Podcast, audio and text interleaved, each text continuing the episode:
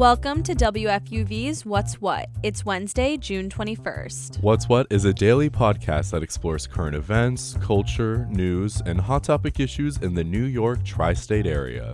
And includes features and interviews exclusively from WFUV. I'm David Escobar. And I'm Jaya Joyce. And here are today's headlines.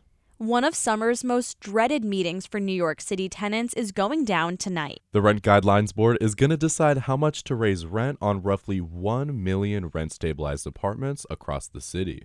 Last month, the board decided the initial parameters for the vote. For one year leases, rents could go up 2 to 5%, and rent for two year leases could increase as much as 7%. For New Yorkers in rent stabilized housing, tonight's decision will dictate how much your landlord can raise rent on new leases starting October 1st. Tenants have already pushed back against tonight's meeting, but landlords say a rent increase is necessary to keep up with their own rising costs for things like property insurance and materials for repairs. But no matter where you fall in the debate, a final decision will be made tonight. The board's nine members will cast their votes at Hunter College.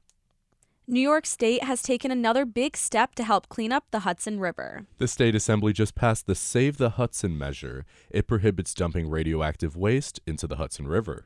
You may not think of the Hudson as a radioactive hotspot, but nuclear power facilities in the Hudson Valley have a history of using the river as their disposal site. Earlier this year, a owner of one of those power plants announced that he planned to dump over 1 million gallons of radioactive water into the Hudson after the facility was decommissioned.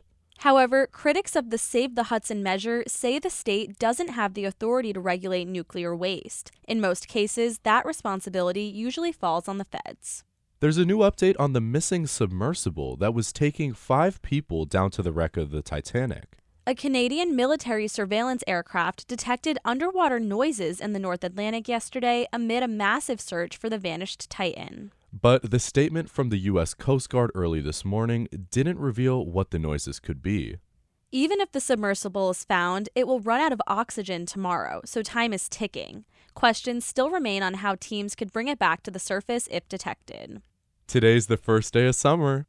New Yorkers can enjoy the sun today with free yoga in the middle of Manhattan. The 21st annual Solstice in Times Square will host seven free classes throughout the day on the Broadway pedestrian plazas. You can register for a class on Eventbrite or watch the live streams on YouTube and follow along from home. Looking to hear some live music today?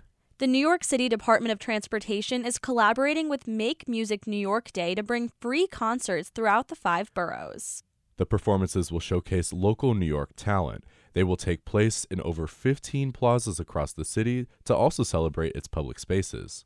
For times and exact locations, visit makemusicny.org. Still on the topic of music, we have a weekly segment on the What's What podcast that delivers the latest music news. So, WFUV's Rosie Lenz called in to tell us all the latest headlines. What's new in the world of music, Rosie? Bebe Rexha's New York City concert ended Sunday night when a fan threw a phone mid performance that hit the singer right above her eye. In the eye? Is she okay? Well, not exactly. She was taken to the hospital where she got three stitches. Do they know who did it? They think so. An audience member Nicholas Malvagna, was taken into custody.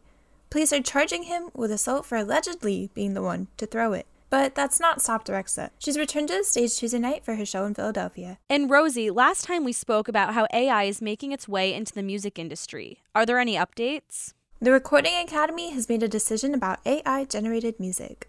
The Academy has decided that only human creators behind songs can be considered for a Grammy Award. Entirely AI generated pieces cannot. Can pieces with AI be included at all? Actually, they can. They just have to follow a few rules. Songs that feature elements of AI have to have some kind of human contribution to the lyrics or music.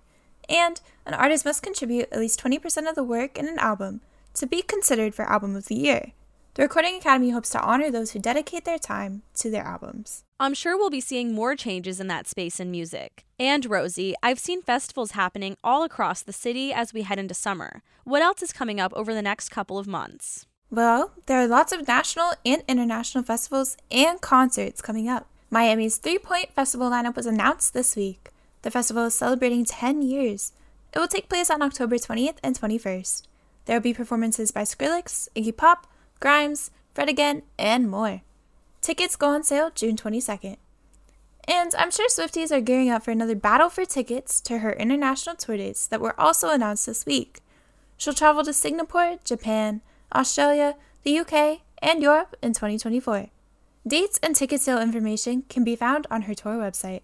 Let's just hope Ticketmaster is putting those plans in place already. Rosie, thanks again for joining us. Thank you for having me. See you next week. And speaking of Taylor Swift, on this day in 2015, the pop star went head to head with the newly formed streaming platform Apple Music. Swift refused to let the company stream her new album 1989 unless it promised to reverse course on its three month free trial for users. Basically, Apple Music said that it wouldn't pay artists for the streaming royalties of music consumed by listeners during their free trials. But Swift was reportedly unhappy with that decision, saying, we don't ask you for free iPhones. Her protest paved the way for permanent change at Apple Music, which now pays artists regardless of how and when users stream their music. And that's our show for today. I'm Jaya Joyce. And I'm David Escobar. Check back with us tomorrow at 3 o'clock for more news, music, culture, and sports. And tell your friends so they can find WFUV's What's What at WFUVnews.org and wherever you get your podcasts.